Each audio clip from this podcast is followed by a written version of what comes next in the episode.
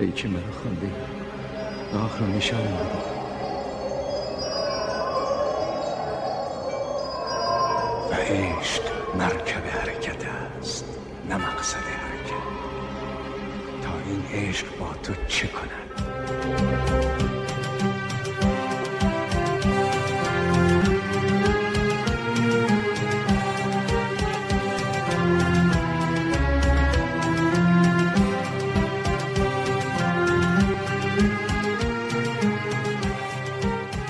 سلام. پادکست آینه رو میشنوید در سال 1400 خورشیدی. اگر دغدغه وطن دارید اگر بزرگترین آرزوتون صلح و برابری و وحدت بین همه مردم دنیاست اگر عاشق آدم های اثرگذارین و دوست دارین بشناسیدشون این پادکست رو دنبال کنید.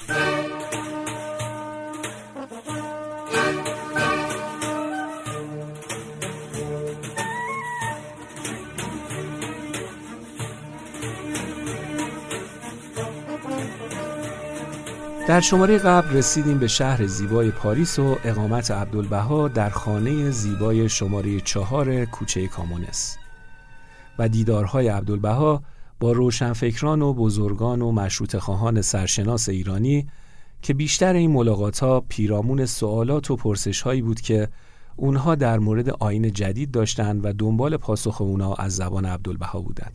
در ادامه ملاقات های خاص پاریس یکی از کسانی که با عبدالبها دیدار کرد مرحوم حاج علی قلی خان ایلخانی معروف به سردار اسعد بختیاری بود. سردار اسعد از رجال سیاسی مهم دوره قاجار بود و از سران ایل بختیاری. مقطعی وزیر جنگ بود و در زمان دیگه وزیر داخله. جالبه بدونید که ناصرالدین شاه با پدر سردار اسعد میونه خوبی نداشت و به پسرش زل سلطان دستور داد که در اصفهان اونو به قتل برسونه. زل سلطان هم که دست به جنایتش خوب بود یه روز حسین قلی خان و دو پسرش رو به اصفهان دعوت می‌کنه و به صرف قهوه معروف قجری پدر رو می‌کشه و پسراش رو زندانی می‌کنه که بعد از یک سال علی قلی خان و برادر بزرگترش اسفندیار خان از زندان آزاد میشن. برادرش اسفندیار خان بختیاری پدر بزرگ سریا همسر دوم محمد رضا شاه پهلویه. خلاصه علی قلی خان سردار اسعد سالهای زیادی از زندگیش رو خارج از ایران گذروند.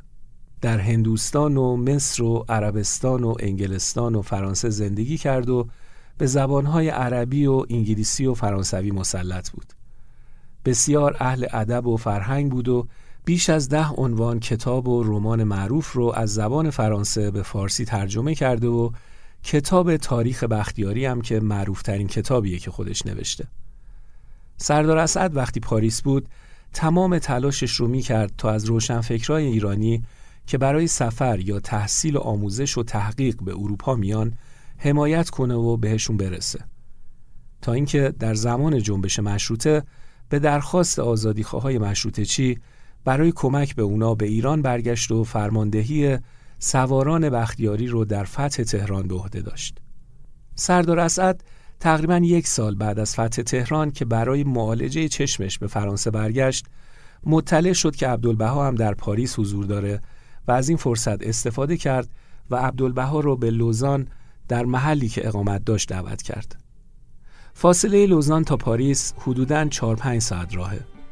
دعوتش کرد و پذیرایی خیلی مفصلی هم ازش در لوزان کرد و با عبدالبها در مورد شرایط روز ایران و لزوم اصلاحات فرهنگی و اجتماعی و بازگشت ایران به دوران طلایی و شکوهمند گذشتش گفتگو کرد.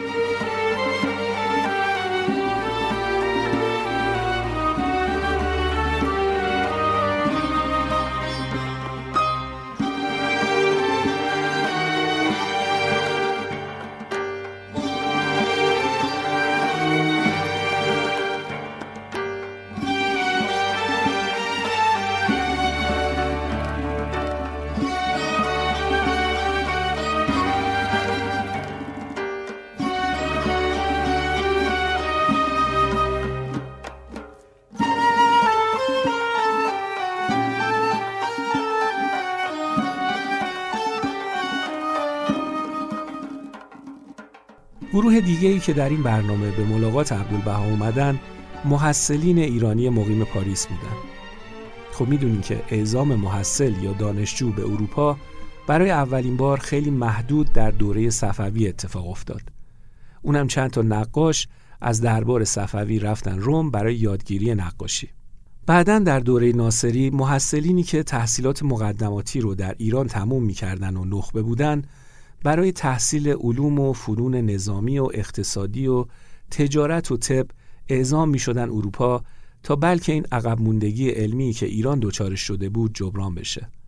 به همین خاطر در اون زمان هم محصلین ایرانی در پاریس بودن و در اون برنامه به دیدار عبدالبها رفتن و در این دیدارها به قول کیان یاسیون نویسنده ساکن پاریس عبدالبها اکثرا در مورد لزوم تفاهم بین مردم وحدت بین ادیان و صلح جهانی صحبت و تاکید می‌کرد.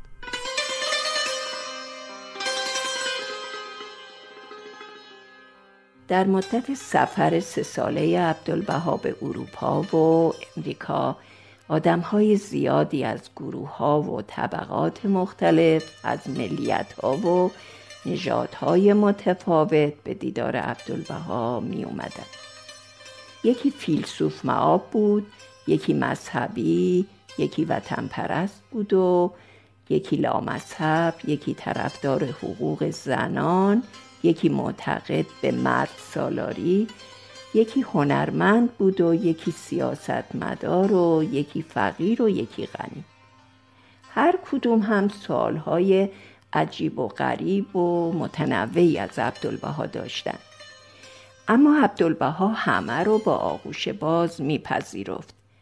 و با روی گشاده سر صبر سعی می‌کرد به همه سوالات اونا پاسخ بده و براش هیچ فرقی نمی‌کرد که الان چه کسی رو به روش نشسته و داره باهاش گفتگو می‌کنه. همون وقتی رو که برای یه شاهزاده ایرانی میذاشت برای یه مرد فقیر عرب یا اروپایی هم میذاشت. همیشه بین مردم خوشرو و مهربان بود. به ویژه با بچه ها که محبت ویژه‌ای بهشون داشت افرادی که به ملاقات عبدالبها رفتن اکثریتشون در خاطراتشون از چشمان زیبا و گیرا و مهربان عبدالبها یاد می‌کنن و گفتن که هیچ وقت اون نگاه رو فراموش نمی‌کنن.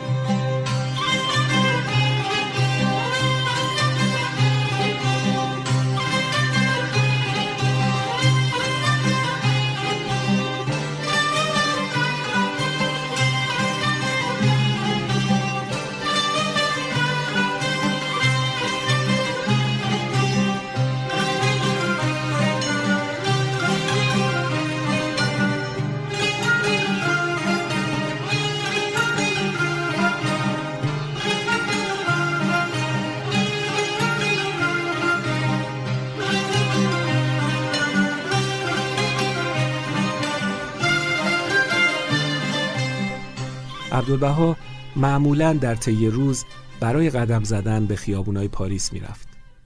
بعضی از کسایی که در این پیاده روی ها عبدالبها را همراهی می‌کردن از رفتارش و طرز برخوردش با مردم به نکات جالبی اشاره می‌کنن. سید حسن تقیزاده که یه بار همراهش بوده اینطور نقل می‌کنه. عبدالبها شخص بسیار معدب و معقول و به قول معروف مبادی آداب بود. و در ملاقات کنندگان تأثیر خوبی داشت و به واسطه احتمامی که به نظافت و رعایت رسوم و آداب فرنگی داشت بسیار آبرومند بود وقتی که با عبا و قبای سفید خیلی تمیز در خیابانها یا باغها راه می‌رفت توجه مردم فرانسه را به خود جلب می کرد.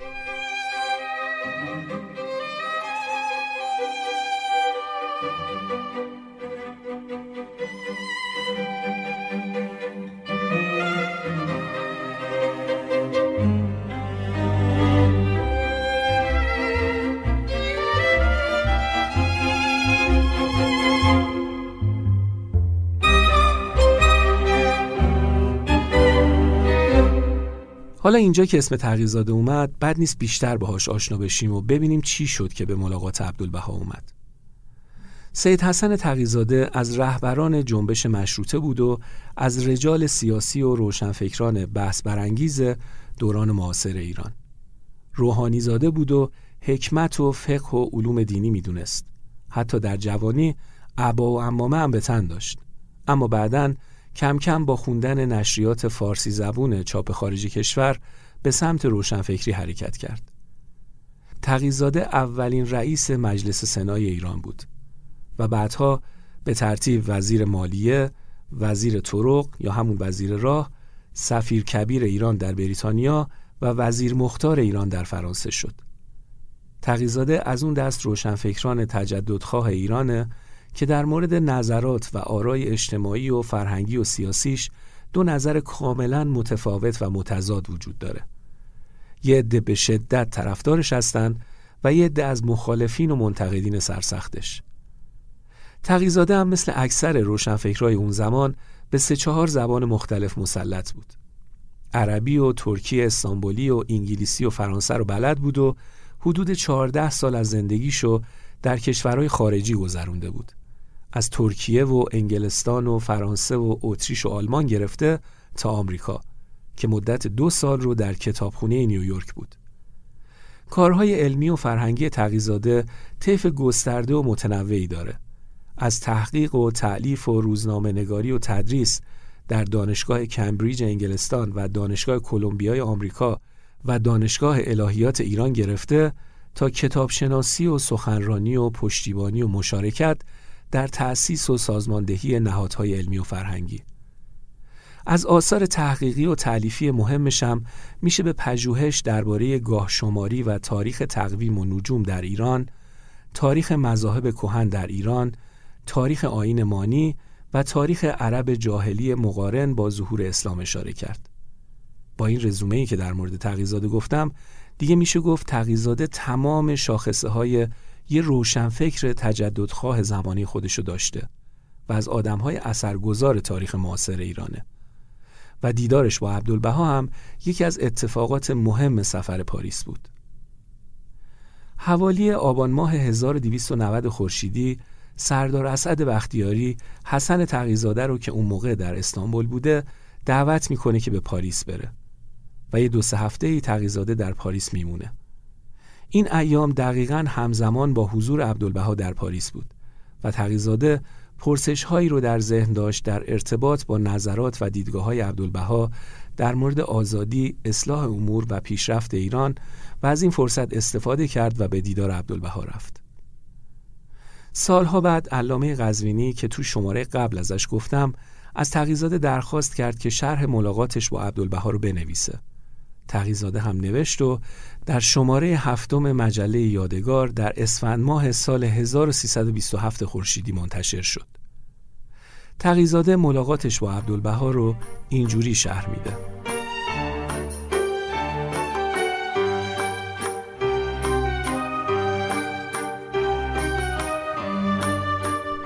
در موقع بودن من در پاریس روزی بر حسب وعده به دیدن عباس افندی عبدالبها رئیس بهاییان رفتم و مشارون الیه صبح یکی از روزها که مقارن بود با اولتیماتوم های مشهور روس به ایران برای اخراج مستر شوستر آمریکایی و عواقب وحشتناک آن و کشتار تبریز مرا در منزل خود که امارتی پاکیزه بود پذیرفت. از دهلیز بزرگی که گویا محل پذیرایی عمومی و خطابه های او بود داخل شده و از آنجا نیز به اتاق کوچکتر دیگری که اتاق خواب او بود رفتم. در آن اتاق خواب خیلی عالی مرا به گرمی پذیرفت و تا حوالی ظهر در مورد ایران و اتفاقات آن روزهای ایران صحبت کردیم. از مطالبی که خاطرم میآید صحبت شد یکی آن بود که من از او پرسیدم که از قرار معلوم شما طالب آزادی در ایران هستید. و از این جهت آیا سزاوار نیست که اتباع شما به دستور شما در مواقع لازمه به آزادی طلبان سیاسی غیربهایی همراهی و مساعدت کنند مثلا در انتخابات و غیره و بالعکس جواب داد که ما اصولا آزادی را دوست داریم برای اینکه نعمتی است از نعم الهی و نزد خدا مطلوب است ولی نه برای اینکه از آزادی سوء استفاده کنیم چون به پیشرفت و انتشار امر ما کمک می کند. مطلب به معنی نقل شد و این عبارات در خاطر من نیست.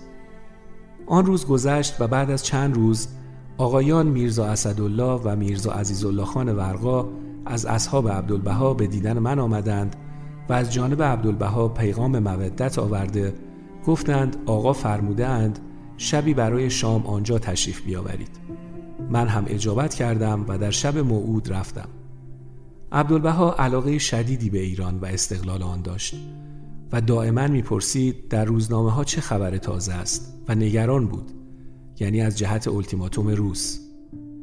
نزدیک به نیمه شب شام خبر کردند و سفره مشهون به غذاهای لذیذ و از آن جمله پلو مخلوط به قیمه که گویا پلو استانبولی یا اسم دیگری دارد گسترده شد. پس از صرف غذا باز به اتاق اولی برای صحبت و صرف قهوه رفتیم. و پس از اندکی که قهوه صرف شد آثار کسالت در عبدالبها ظاهر شد و یکی از اصحاب او آهسته به من گفت که وی عادت دارد بلا فاصله بعد از شام میخوابد. و از اینجا معلوم بود که زندگی او با عادت ایرانی است. پس من برخواستم ولی او پرسید که بارندگی است آیا اتومبیل دارید؟ گفتم پیدا می کنم ولی قبول نکرد و با آنکه خواب آلوده بود اصرار کرد که منتظر باشم تا یکی از یاران او برای من تاکسی بیاورد و آوردند و سوار شده به منزل برگشتم. صحبتهای او در آن شب بسیار شیرین و دلکش بود. صحبت مذهبی چندان به میان نیاورد و از اوایل عمر خود حرف زد و یاد از بچگی خود کرد و گفت که مادرم یکی دو قرانی به گوشه دستمالی گره زد و به من داد که بروم و آزوغه بخرم. وقتی که در کوچه می رفتم یکی از بچه ها فریاد کرد که این بچه بابی است و لذا اطفال به من هجوم آوردند که بزنند و من خیلی ترسیدم و فرار کردم. آنها دنبال نمودند تا خود را به هشتی خانه پدر صدرالعلماء انداختم و در آن هشتی نیمه تاریک آنقدر ماندم تا کوچه خلوت شد و به خانه برگشتم. از اتفاقات جالب دیدارم با عبدالبها آن بود که شبی پس از رفتن اصحاب عبدالبها به گردش که من و او تنها ماندیم موقعی خدمتکار فرانسوی آمد و به او گفت شما را پای تلفن می‌خواهند جواب داد که عزیزالله خان را پیدا کنید و بگویید پای تلفن برود. خدمتکار جواب داد که در منزل نیست. گفت تمدن برود. خدمتکار گفت او هم نیست و عاقبت عبدالبها مجبور شد پای تلفن برود. و وقتی که نزد من برگشت گفت این اولین مرتبه در عمرم بود که با تلفن حرف زدم. و نیز شهری از خدمتکار فرانسوی خود نقل کرد که نامزدی دارد و همیشه کاغذ می نویسد و حالا چند روز است که از او کاغذی نیامده و این دختر دائما گریه می کند می دیدم که خود عبدالبها سعی می کرد او را تسلا داده و با محبت به او می گفت کاغذ به تو می رسد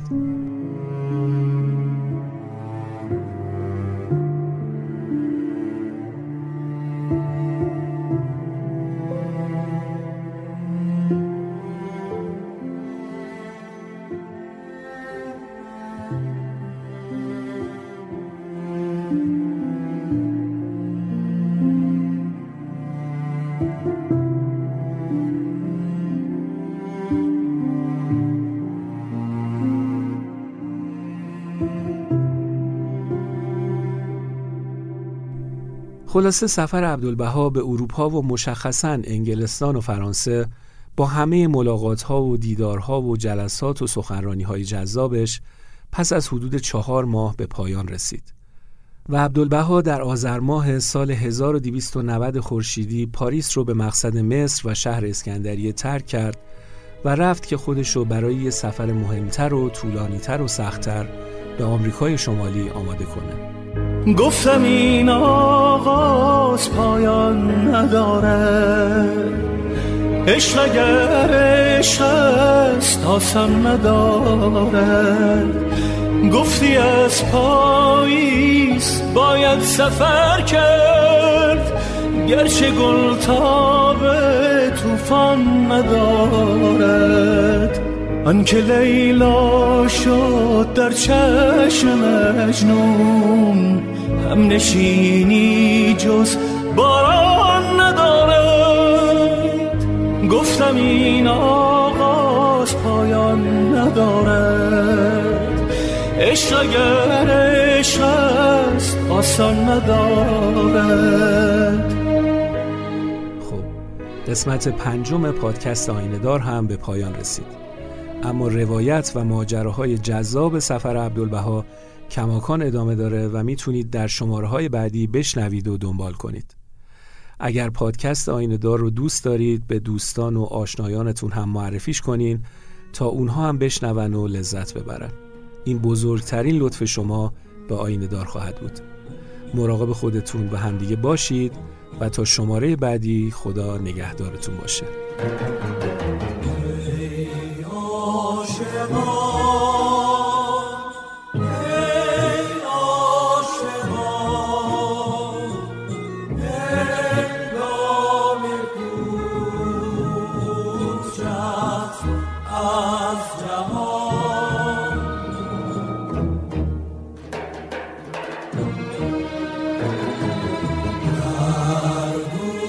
Jesus.